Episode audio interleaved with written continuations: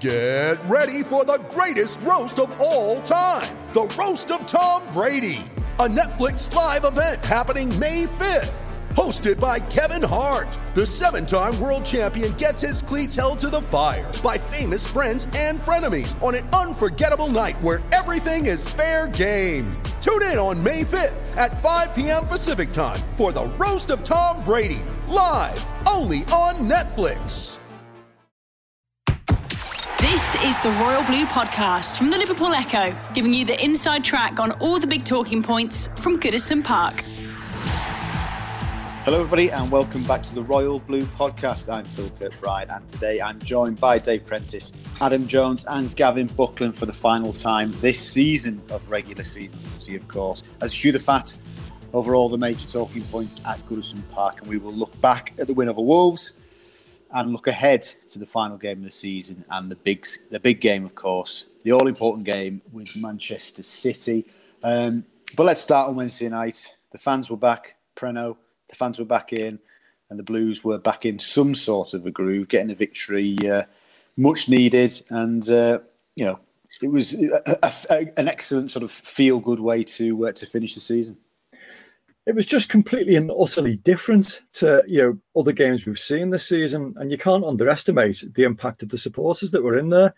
Um, I saw a stat yesterday, which I suppose you could argue is damning as well as you know, so quite surprising, and that Everton ran four kilometres more than Wolverhampton Wanderers uh, on Wednesday, and actually I forget the actual total figure, but it was like the highest number of kilometres they covered in a game uh, for a long time, and that's clearly you know the impact of supporters. You know, so they a encouraging them, or b getting on their case for for not doing enough? And you know, whilst that is a quite heartening to hear that you know the Everton supporters can have that much of an impact on the game, it also raises a little bit of a question mark about the character of the players, perhaps, in that they need that uh, to respond. But I don't want to be too harsh because it's been such a really strange season for all concerned. And you know, it's football clubs are like this, like you know, so living entity, aren't they? It's not just the players, it's not just the supporters, it's not just the stadium. It's all these elements all like sort of brought in together. You know, football clubs are like one living, breathing thing, which all interact. And you've all got to basically, you know, sort of perform together. So, you know, hopefully next season with supporters in there, fingers crossed, you know, so from the start, we'll see something a little bit more like the, uh, you know, the home performance we'd seen prior to this season. But it was a decent way to sign off. Uh, you know, so Wolves, I don't know, form has tailed off quite significantly uh, in recent weeks. But they were resolute, they were stubborn, they were set up to try and you know frustrate Everton, which they did for long enough. But Everton finally got the breakthrough, and I think no one could argue deserved the victory. Mm. And obviously, uh, another factor to consider when you're looking at sort of that we ran further than Wolves. Of course, we didn't have as much of the ball as Wolves, um, did we? So that is yeah. that is also something to factor in and whether or not the fact that, as you know, early this afternoon it was confirmed that Nuno Espirito Santo will be leaving Wolves. I wonder whether the players of Wolves had that in the back of their minds. I wonder if they knew as well. Um, but Ad, um, you know, one one player in particular who who seemed significantly uplifted by the return of fans was, of course, the match winner Richarlison. And you know, R- Richarlison's a player who I would very, very reluctantly say never never tries. I, I know his body language sometimes can be negative, but you know he he the, the significant sort of upturn in his effort and output, if you like, on Wednesday to what we'd seen in a few few games um, recently, did make you wonder whether he is a player, perhaps more than some other players who've actually been really affected by the fact that there haven't been any supporters in, in, in football grounds this season. Mm, yeah, I completely agree. I think you know he looked he looked load sharper to me right from right from the get go. To be honest, you know, he, you know he's he's always tended to be that type of player. I think who chases lost causes, sort of things up front. But over the last few weeks and months, we haven't really seen that from him. Whereas I think in those you know opening stages against Wolves, he was chasing down those defenders. He was trying to press from the front, and he was setting a bit of an example for those uh, behind him as well.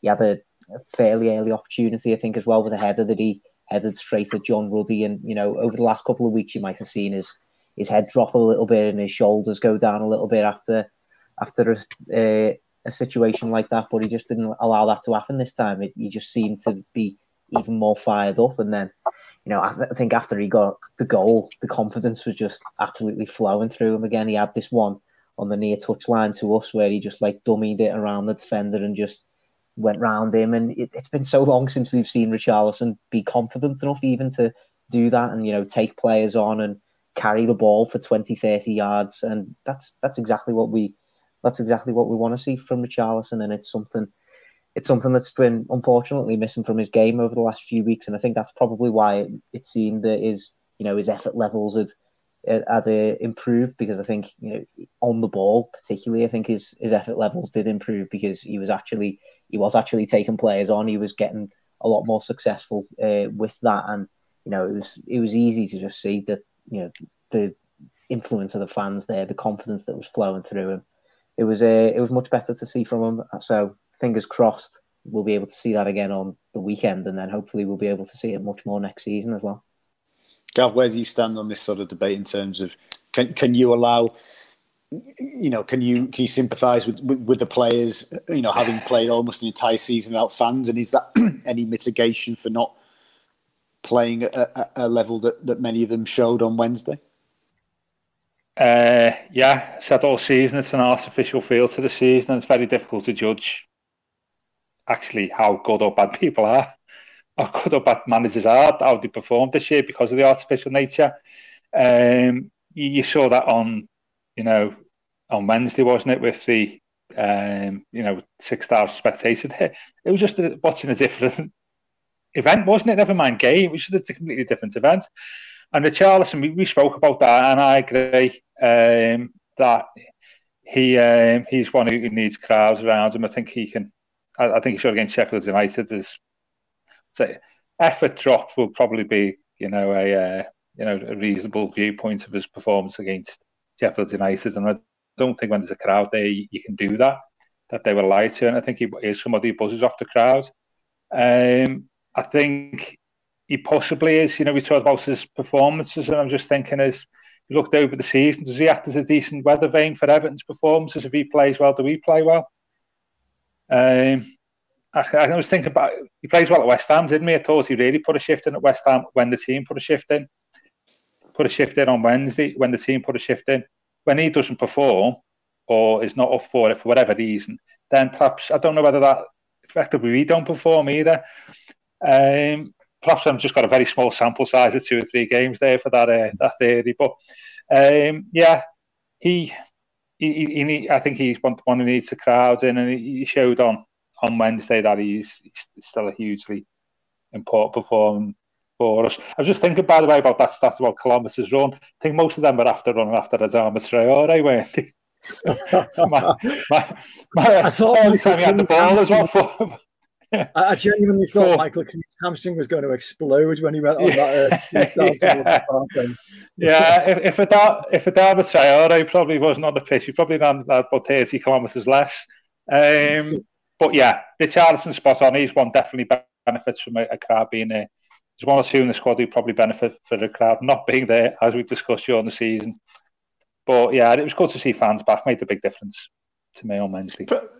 Preno Gav makes an interesting point about Richarlison there, and you know, and, and, and in you know, positionally, but also sort of symbolically, is he the player that ultimately sets a lot of the tone for, for an Everton performance? Because you know, if, if he's up for it and he's pressing and he's in the defender's face from the word go, will it not inspire the rest of them to follow suit and set and set to tempo? I mean, I, I mean, you know, we know how important he is, but do we perhaps yeah. underestimate his importance, you know, off the ball and, and, and maybe how he his sort of attitude sort of goes throughout the team?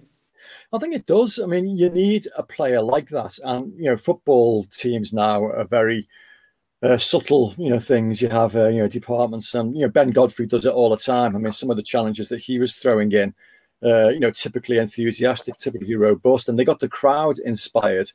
Uh, but you need somebody in the top third of the pitch to be doing that as well. And I'm thinking, just as an example, you know, so across the park, I mean, uh, Jurgen Klopp always used to give great credit to Adam Lallana, who seems like a, you know, a strange individual to pick out, but he was always the guy that he identified as being his his pressing leader, if you like, the guy that actually led the press in the four, in the final third, and that is clearly so important to what you know. So Jurgen Klopp well, trying to do Liverpool Pre- Pre- Pre- we know why he's been singled out because he's, he's a boyhood Evertonian. well, that's course as well, yeah. but, you know, obviously, obviously, we, we play you know a different style, you know, so to this you know uh, Gegen pressing, which Colin Harvey invented way back in the day. But uh, let's not go down that road again. Actually, Don Howe invented it. Colin Harvey introduced this, uh, you know, so what to a successful team for the first time. Uh, but no, it's a different style of play that we, you know, that we use. But equally, you need players like that that show that energy and that enthusiasm, which becomes infectious and rubs off on players around them. And you know, it's got to happen. And Richarlison this season hasn't done it enough. You know, we have seen him sulking this season. We have seen him pouting and you know, going into his shell a little bit. And maybe it was the presence of a crowd that, you know, sort of inspired him. And he had a very, very good performance. And, you know, he covered an awful lot of ground in that game. And by the way, that was a proper centre forwards header. That was a great finish. Wonderful delivery from Gylfi Sigurdsson, but an absolute classic centre forward header down the street and, you know, in front of a crowd. You know, all the elements were there. So, yeah, you know, I think you're right. You know, he does you know make things different here when he performs. Everton do perform. So, despite some of the eyebrows that have been raised about him this season, he's still very, very important. You know, sort of things Everton may want to achieve in the future. Well, look, and we, will next next sort of next week when when things settle down, we will go through our player of the season and all that sort of thing and moments of the season. But for, for me, I, you know, thinking out loud now, the two moments of the season, Richarlison has delivered them both opening goal at Anfield, and then Wednesday night because of the, the picture that was created when he was celebrating with the Gwladys Street. Just for me, that was you know, and, and yeah, I think I think understandably a lot of people have, have questioned Richarlison this season, and I think you know the criticism to a degree has certainly been fair, but for me, he's he is the most important player in the team and, and, and continues to be. So, um, yeah. The Royal Blue Podcast from the Liverpool Echo. You ready? Showtime. On May 3rd, summer starts with The Fall Guy. Let's do it later. Let's drink a spicy margarita. Make some bad decisions. Yes. Audiences are falling in love with the most entertaining film of the year. Fall Guy. Fall Guy. Fall guy. That's what the poster said. See Ryan Gosling and Emily Blunt in the movie critics say exists to make you happy. Trying to make it out? Nope. Because I don't either. It's not what I'm into right now. What are you into? Talking. Yeah. The Fall Guy. Only in theaters May 3rd. Rated PG-13. Add just another one on, on, on, on what went on on Wednesday. Before the game, Carlo was um, in his programme notes, so it said, This is an opportunity to go into the summer with a really good memory of Goodison. Looking to next season, that can be vital. The supporters and players can come together to create an experience we can use to start building belief for next season. Can you uh, can you promise the Royal Blue podcast listeners that it will be better at Goodison next season? Well, it's got to be, hasn't it? Like it can't get can't get much worse. It's only been worse once, once one other time in the club's history or something like that, isn't it? You know, it's been it's been a it's been quite shocking uh, the former home, but I think what Carlo Ancelotti's saying there about the supporters being back absolutely is crucial, isn't it? He's still unbeaten as a manager at Goodison Park with fans there. You, you forget that. There you go, ladies and gents. Stats and stat of the week. You've outstatted Gav. Not hard these days. Not hard these days, that Phil, to be honest with you. So don't worry about it. But yeah, like I I think that was that was something that sprung out to me at the weekend. You know, Everton still are performing when, when there are fans there. You know, it is obviously a very crucial crucial aspect of Goodison Park to have the supporters there. I don't think it should have been as detrimental to not have supporters there as it ended up being. Agreed. Of course, but you you know that that's that's by the by now, and hopefully we've got that firmly behind us. We won't have to have any any sort of games behind closed doors in the future. Fingers crossed. Uh, but you know, any sort of fans that can create that can generate that sort of atmosphere. You know, it was still only six and a half thousand fans at, Go- at Goodison, but it felt more. It did feel more like you know twenty thousand, something like that. You know, the, the kind of noise that they were creating.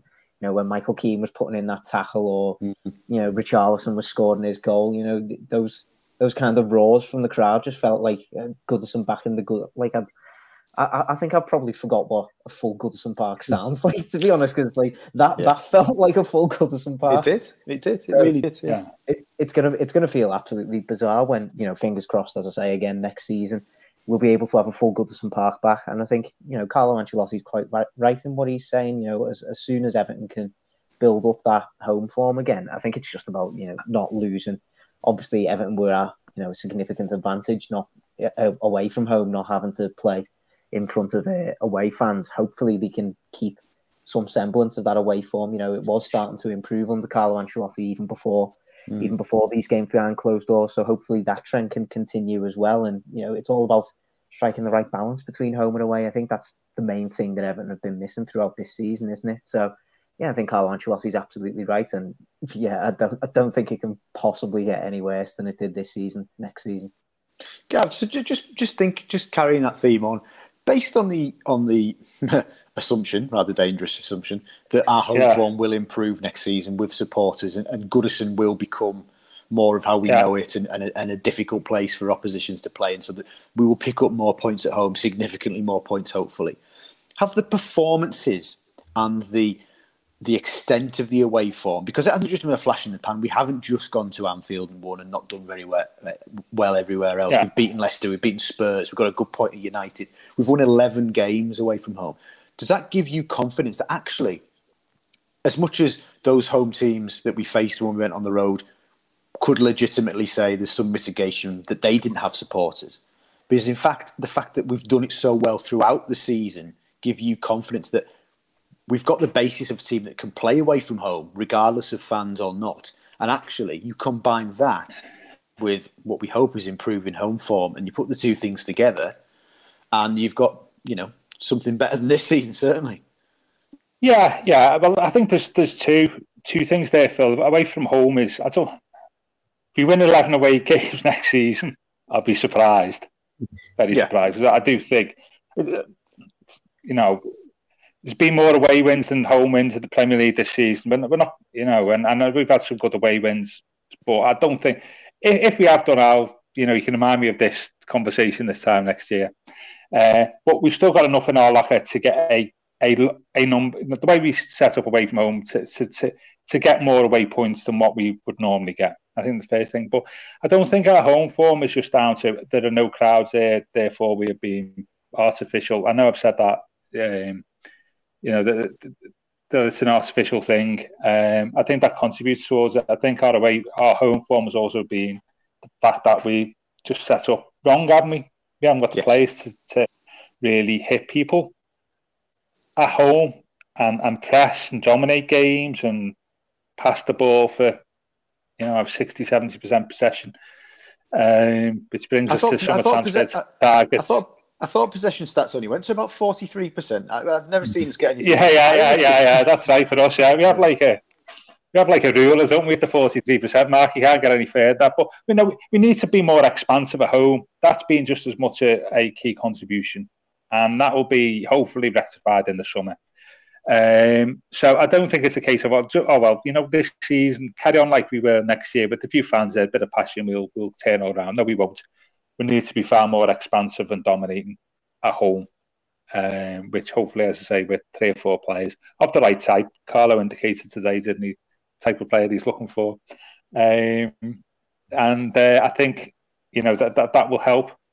And once you have them to, hopefully, we'll win. We'll, and what I'm effectively saying is we'll, we'll win more away games next season than this year by a bigger margin that we'll win fewer away matches. You know, win, win more home matches more home matches next year by a bigger gap than what we drop in away matches, which will give us more wins. Work that yeah. one out. Anyway, uh, yeah, but but uh, you know what I'm saying there. It's, it's, a combination of two or three things.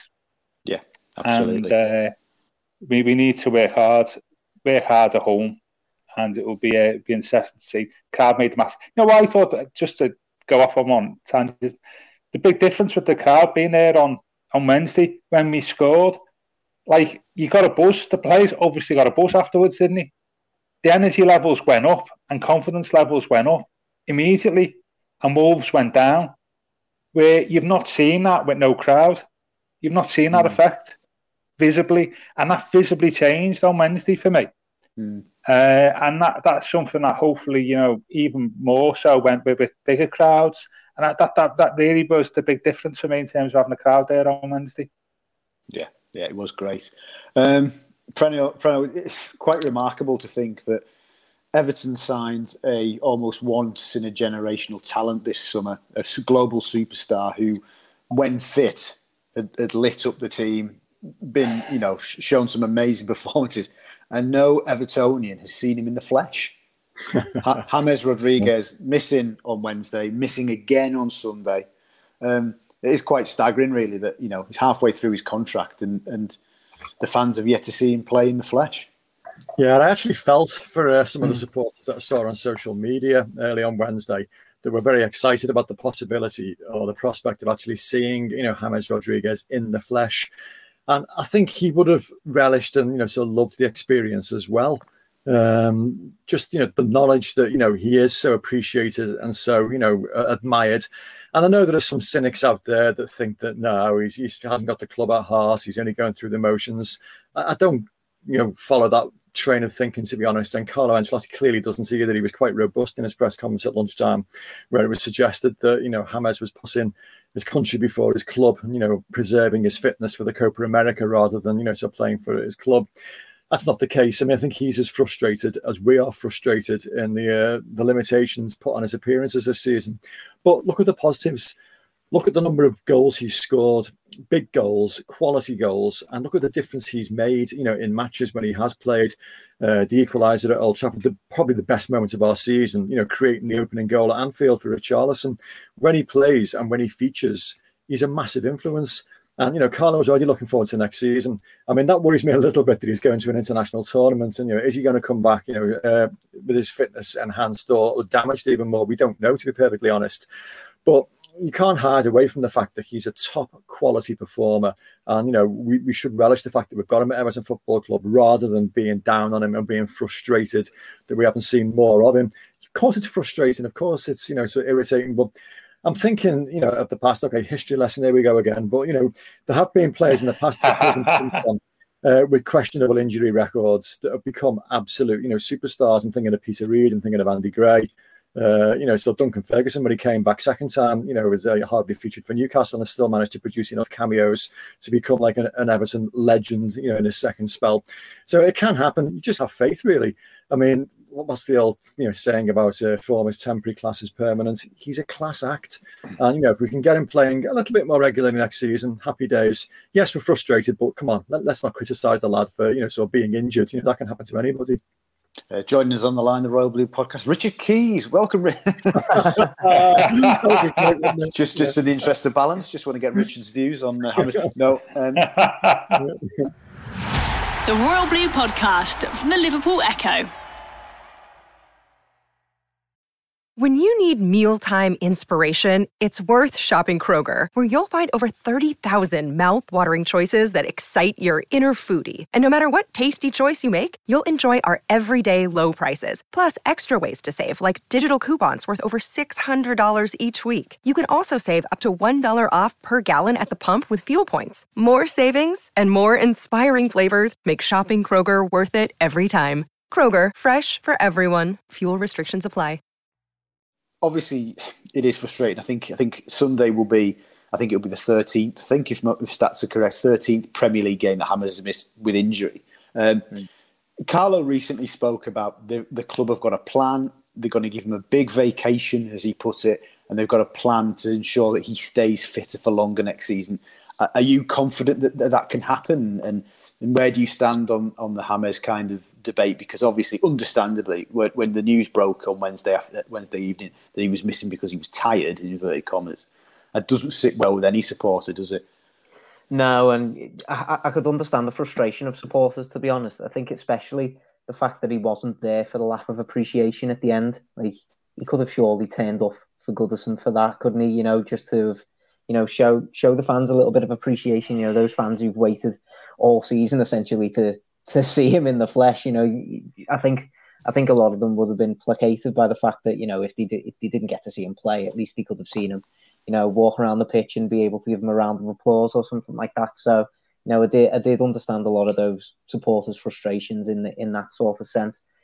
Uh, and in terms of giving him a rest uh, ahead of next season, it it really depends on Copa America, doesn't it? It depends on how much how much football he's going to play there, how far Colombia are going to go in the Copa America. Even it's it, it, it's a really it's a really strange one, isn't it? Because you know, obviously, a, a few weeks ago we were talking about giving James Rodriguez a bit of an extended rest so that he could be fit for these last few games of the season. And you know, we we've seen now how much that was you know completely pointless. Really, it, it just didn't, didn't didn't work at all because that calf injury is um, you know as Carlo Ancelotti's confirmed today that calf injury is still still playing away at him. So you know you just you just wonder. You know I'm, not sure when the Copa America starts. Is it like June 13th or 16th? Yeah, middle of, middle of next month. Yeah.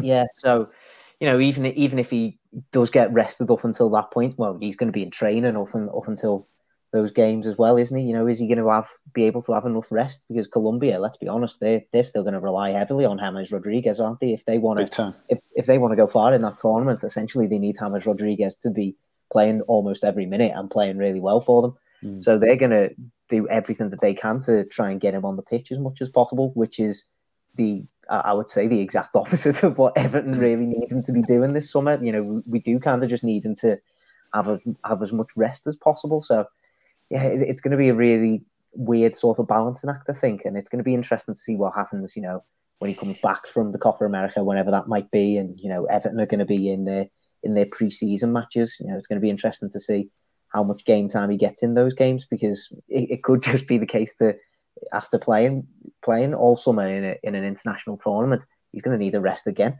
So he might not he might not actually get minutes until like the first games of the Premier League season, and we kind of find ourselves in a similar boat as we were at the start of last season. So yeah, it's a, it, it is a it is a really weird and frustrating situation. So I can understand uh, the way the fans are feeling. So it, it's it's just going to be really interesting to see to see what happens in the Copa America because I just I just don't see how at the minute how it's going to particularly work out well for Everton to be honest.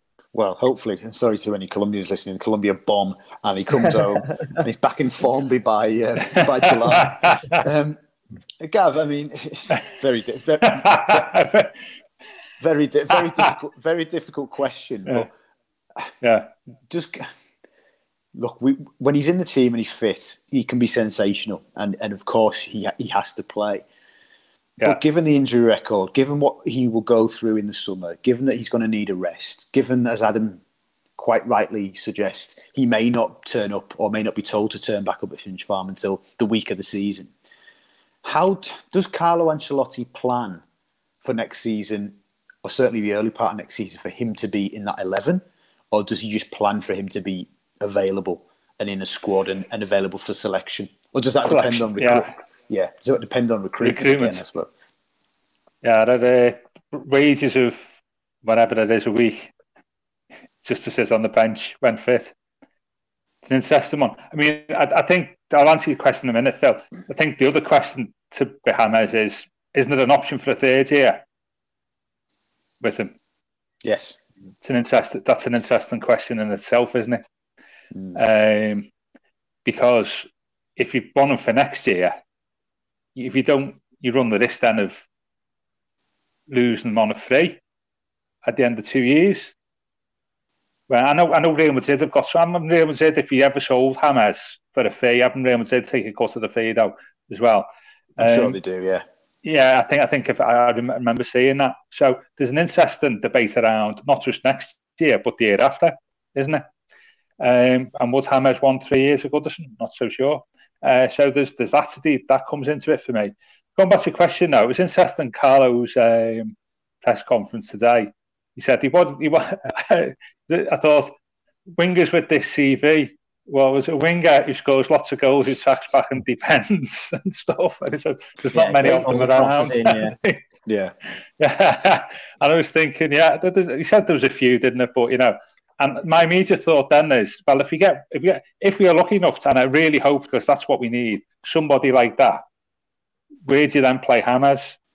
Assuming that Calvert Lewin, hopefully, yeah, yeah, yeah, Calvert Lewin and Richarlison are still here, which hopefully they are both vital players for us.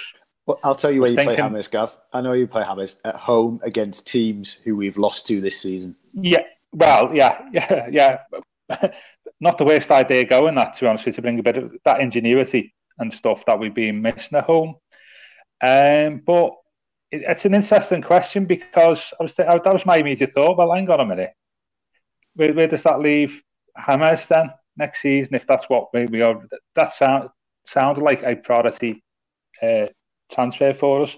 Regarding James generally, I, I, can only echo what's being said. You know, when he plays as the is the is the thing when he plays, Though he's played in 25 games or 26, I think his minutes only work out. His only work out if 90 minute equivalent's only half the games. He's only been on the pitch half this season, hasn't he? I think when you average the minutes out per game, and also as well, you know how how often he's been truly fit in that. Then we talk about his assists, I, th- I might be wrong here, but is his only assist an open play the one at Anfield? I think. In, in, I think he's been very good from set pieces, hasn't he? Yeah. Yeah, yeah. He's been, but his only assist from open play. I, I may be wrong. It was it was at Anfield, but it's been a couple. So those stats look okay. Well, actually, needs a little bit more from you. You know, and, and this business end of the season, he's been missing. We were all banking on him being fifth the last 10 games, weren't we? And he's been absent, you know, for some massive games for us. So you're looking at Danny saying, well, I'm trying to give a balanced view here. And, and this goes back to what Adam was talking about supporters. You can understand throwing that all into the mix. Why there's been a lot of frustration with supporters this week. I totally agree with that. I mean, not helped by Carlo. I mean, don't know whether fatigue was the right phrase to use in the circumstances. I know what Carlo was saying, but fatigue is not necessarily the word you would use. Uh, you know, um, perhaps to try and you know placate fans. Um, but for me, that Rodriguez position is a little bit more than just yeah. He's a, yeah, we know he's a top class player and he's World Cup Golden Boot. It's a little bit more complex than that. You would like to see him on a pitch. We've got to, we've got to see the, the, the overall picture. Mm. And that to me is a bit more grayer than perhaps yeah. just saying, yeah, he's a top class player, keep him.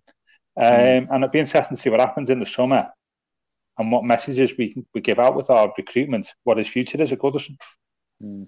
I think uh, just in terms of balance, as always on, on the pod, and, and, and, maybe a little bit of uh, perspective with James. So, 24 starts in all comps this season, and he's and he's played over 2,000 minutes. The previous season, he only made six starts 728 minutes of football. So you can see the jump. So he's played significantly more football this season than he did last. The previous season, he played fewer minutes than he has this. Um, and you only you have to go back to 17, 18 for him to play have played uh, only slightly more. And you really you're going back to his sort of to that peak period of 14, 15, 15, 15 16, yeah, yeah. 16, 17, where he was he was injury free. So I think I think if you try to sort of look on a, on a, on a positive and hopeful note, you'll say, well, he's come he's come almost come from cold from last season at Madrid and played tw- yeah. played 26 times for us this season. So you know the, there is there is yeah. hope that he can go and play 35, 40 games next season. Yeah, yeah, and I think Adam said earlier on this week, is this is most minutes since 14, 15? Is it most minutes in a season for six years? Yeah, and I get all that, and we knew all this when. Yeah, yeah, we, we we knew that when we bought him you know, we knew that when we bought him, but at the same time, at the business end of the season, I think we'd set everything up for him to be on the pitch, and he hasn't been on the pitch. And and I, and I still will question whether his overall performances on the pitch. Okay, there's been quality stuff that no other Everton player is probably capable of producing. Looked at overall, in terms of affecting the season, is it as great as what people think? Um, you know, but ideally, fit and fat and Rodriguez, he's one in the team, wouldn't he? he'd be, one of the fair. He'd be the fit, fit a, fit and fat and Rodriguez would be the first name in the team wouldn't he? By a country mile. Problem is, is when he is fit, going back to what I started that, you know. Mm.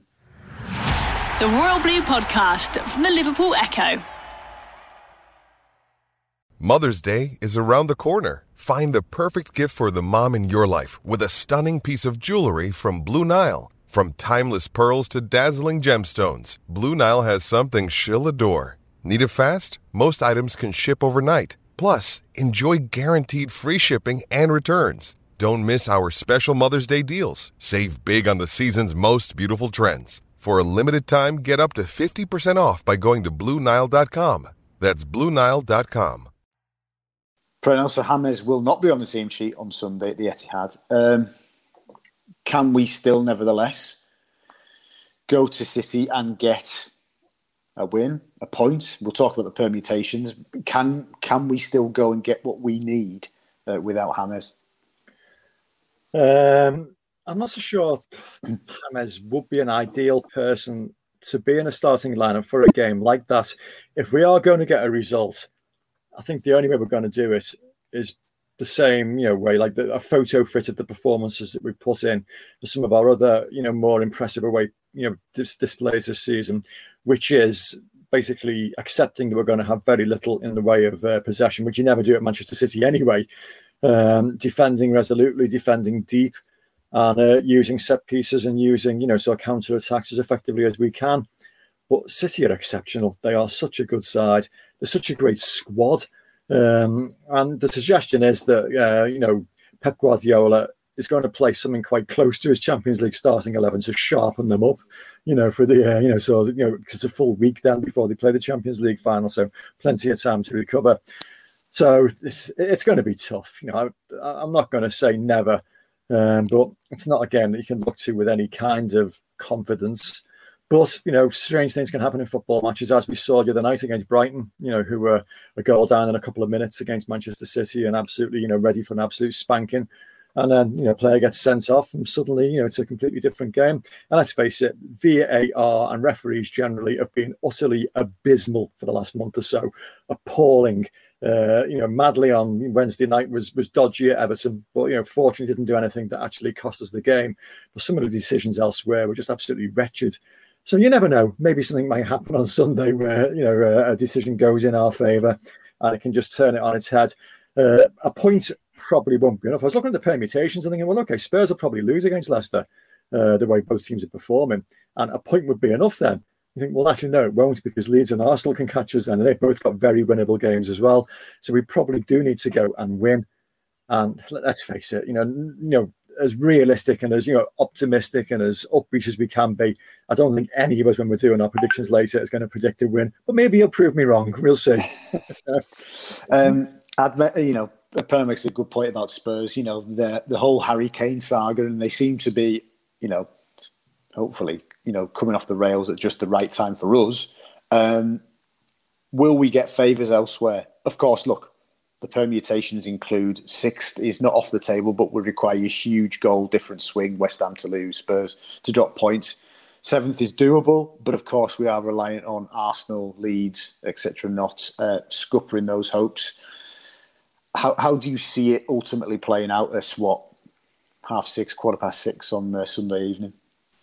With the, with the way this season's going, I just I just can't see a situation in which Everton qualify for Europe. To be honest, because at, at every point this season that we've needed to win or you know we've needed other teams to help us out or whatever it just doesn't seem to go doesn't seem to go in our favor. Uh, you know you look at even like the last away game against aston villa you know that was such a such a major opportunity that was missed wasn't it? So you, you know it's, it's it's stuff like that that i think just just play back in my head and you know the fact that everton have got to go to man city and as we've as we've said have effectively got to to beat the champions who are more than likely going to play uh, their best team. Even if they didn't play their best team, you know, the players that they've got in reserve are absolutely ridiculous as well. So, you know, it, would be hard for Everton to even to even get a win in that situation. It's been it's been a good long while since we've got a win against Man City as well, isn't it? You know, we we did have a good record against them for a little a little time, but it's been how many how many years now? It must be like seven, Gav, years. Gav is the last win at the Etihad 2010. 2010, Cahill and uh, Cahill and Baines won it. Yeah, yeah absolutely freezing, freezing cold night, wasn't it? Just before Christmas. Wow. So 11 years since we last went to Man City and won, and you know it's going to be their, it's going to be their first game uh, in front of their fans, isn't it? For a for a good long while, it's going to be a party atmosphere uh, at the Etihad. They're going to be lifting the trophy at the end of the at the end of the game. It's going to be Sergio Aguero's like final farewell. Apparently, he's going to have a late fitness test tomorrow. I was going to say he sounds half fit, so he should start him.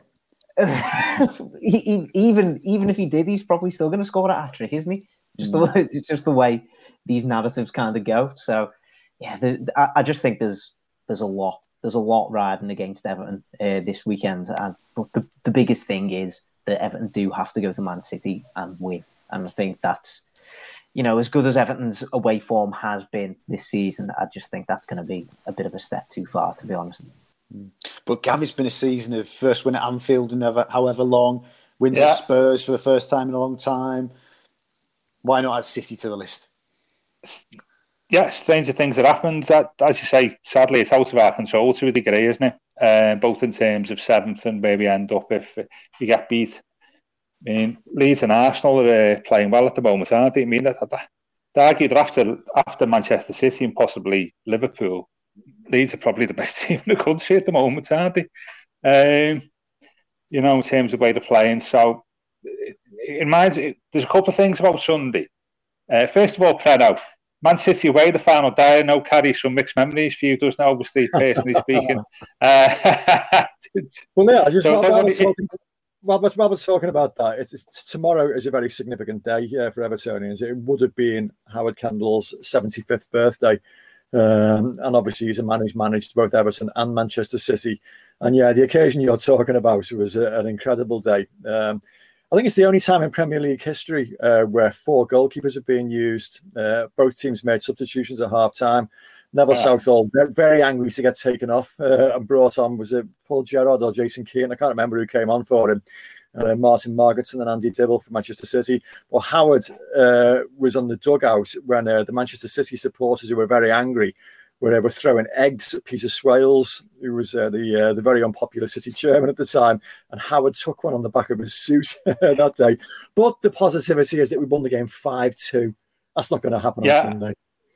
yeah, it was. The, sorry, that wasn't even the game I was talking about, by the way. But Go that was that was the first. Ga- no, no, that was the first game ever Oh, to we got beat feature. 5 any- 1. Oh, no, Yeah, yeah, that- that's back from memory just, just to go off on a tangent, apologies for being aboard. That that City game, that was 93, that was the first game ever in the history of the football to feature four goalkeepers, two in each side.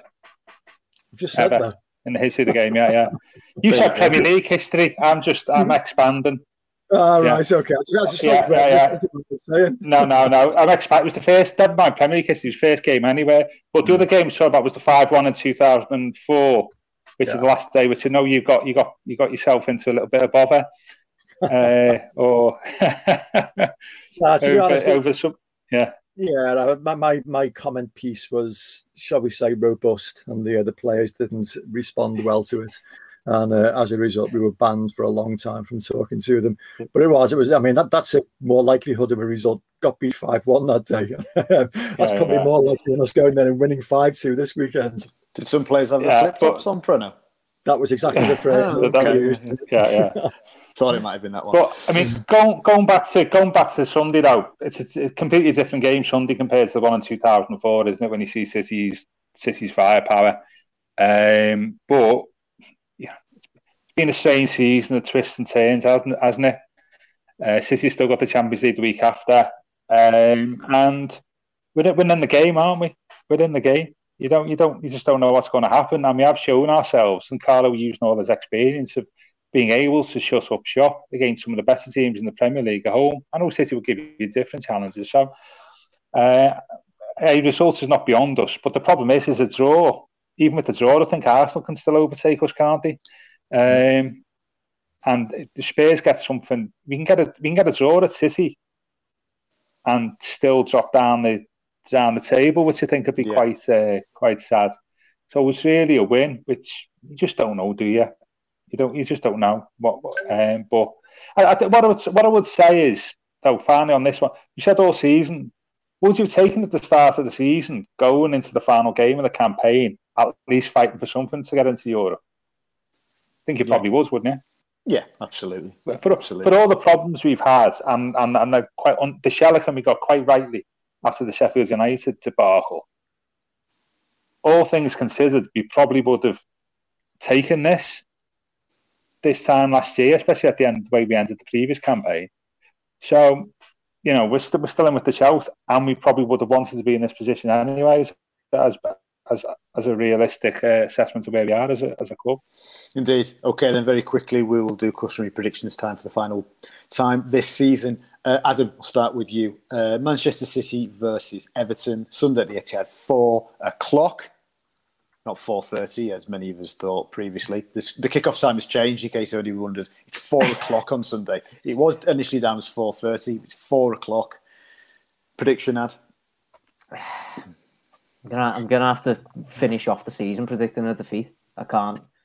I can't. I just can't see any any way around it. Like I think we'll we'll valiantly we'll valiantly fight for a lot of the game and be defensive as possible. But I think we're going to get beat three one. We'll score, but yeah, I've, I've not got much hope of getting a result if I'm honest. Okay, fair enough. Um, Gav, you next, mate. Uh, well, first of all, I know we're wearing our new away kit, aren't we, on uh, on Sunday? Uh, thus missing another opportunity to play my favourite all blue. Um, so that, that's been noted already. Kit manufacturers. uh, it's most upsetting, most upsetting to me that personally. So we're off on a downer already when it comes to the score. Uh, I can't see us winning, but I'm, I'm going to go for a really hard. When we first went to City, was it Guardiola's first year when Nom scored one all, wasn't it? We thought we think he saved two. Was it? Uh, Stekelenburg saved two. Stekelenburg yeah. saved two penalties. I mean, expe- I remember we were talking before the game, Phil. We were expecting a Shellachan in that game, with all their, you know, with all their, um, you know, great forwards and stuff. And we, we come away with a one-all draw. So I'm hiding behind the couch and saying one-all draw. Whether that's enough to get into Europe is elsewhere. But I'm I'm going with the one-all draw. Uh, I suspect that might be highly ambitious, uh, but I'm I'm going to go with uh, go with that because who knows? Indeed, indeed, Preno. Who does know? What's uh, what's your prediction? Just looking at Man City's home record uh, while you've been talking there, and over the last couple of months, they've lost at home to Leeds 2 1. They've lost at home to Chelsea 2 1.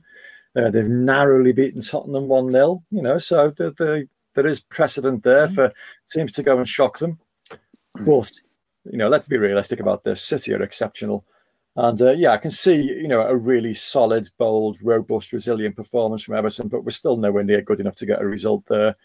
Uh, that new strip you're talking about, um, when Everton, you know, history lesson time again, when Everton first wore that kit as the Black Watch back in 1881, it sparked uh, a real lucky streak for them. They won their first five games wearing that kit. Again, again, it's not going to happen. Yeah. so I, am I'm going to go for you know sort of a, a hard-working but ultimately disappointing 2-0 defeat, uh, similar to the Chelsea game earlier this season, where they're just there are levels, and Manchester City is on a different level to us. No matter how robust and how resilient we're going to be, I, I can't see us getting anything. To be honest, I mean the, the, big frustration is Sheffield United. If we'd have won that game as we should have done, yeah. things would have been different on the final day, but we didn't. That's what let us down. Not whatever happens on Sunday. No absolutely. I blindly refuse to finish the pod for the season on a negative note. We will get a point. We will get a point. Leicester will turn over Spurs, and Arsenal and Leeds will not do enough to overtake us. We will finish seventh, and we'll be on the plane to the Conference League. Let's go to Azerbaijan. Yeah, I was going to say, uh, isn't that, isn't that a mixed blessing for you two guys uh, going to, with all due respect, places that I've never heard of or even, you know, just well, really weird on the map, you know. That's the fun of it. He wants to go to Madrid. Yeah. He wants to go to Madrid or anything Yeah. like that. Every Send me time- to Yeah. Albania. Yeah, everybody's done the stadium. Yeah. Everybody's done the stadium tour, tour at the Bernabeu. They don't need to. We don't need to go there back, do we?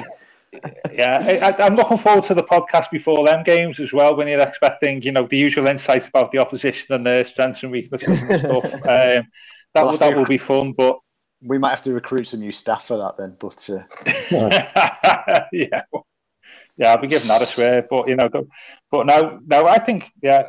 Oh, I'm just thinking that I reckon we'll win because three years that we've won on uh, this. I'm, this is like slightly left field. The, I reckon we win on Sunday because the three years we've won 12 away games. We've ended up playing in the game where the te- won 12 away games. We've ended up playing in the game where the where the team has won lifted the title. 69-70, we won the title. Lifted the lifted the 84-85, we got 12 wins, lifted the title. Win on win on uh, win on Sunday and City can lift, lift the title. These things happen in threes. So there you go. That's my theory. Wow. Straw clutching. Yeah. Excellent. right, we will leave it there, chaps. Thank you very much for your company. Of course, we'll be back next week and we'll be c- carrying on with pods throughout the summer. Of course, hopefully, an interesting and eventful summer with plenty of signings and no injuries in the Copa America. And thank you very much uh, for listening. Uh, this has been the Royal Blue Podcast. You've been listening to the Royal Blue podcast from the Liverpool Echo.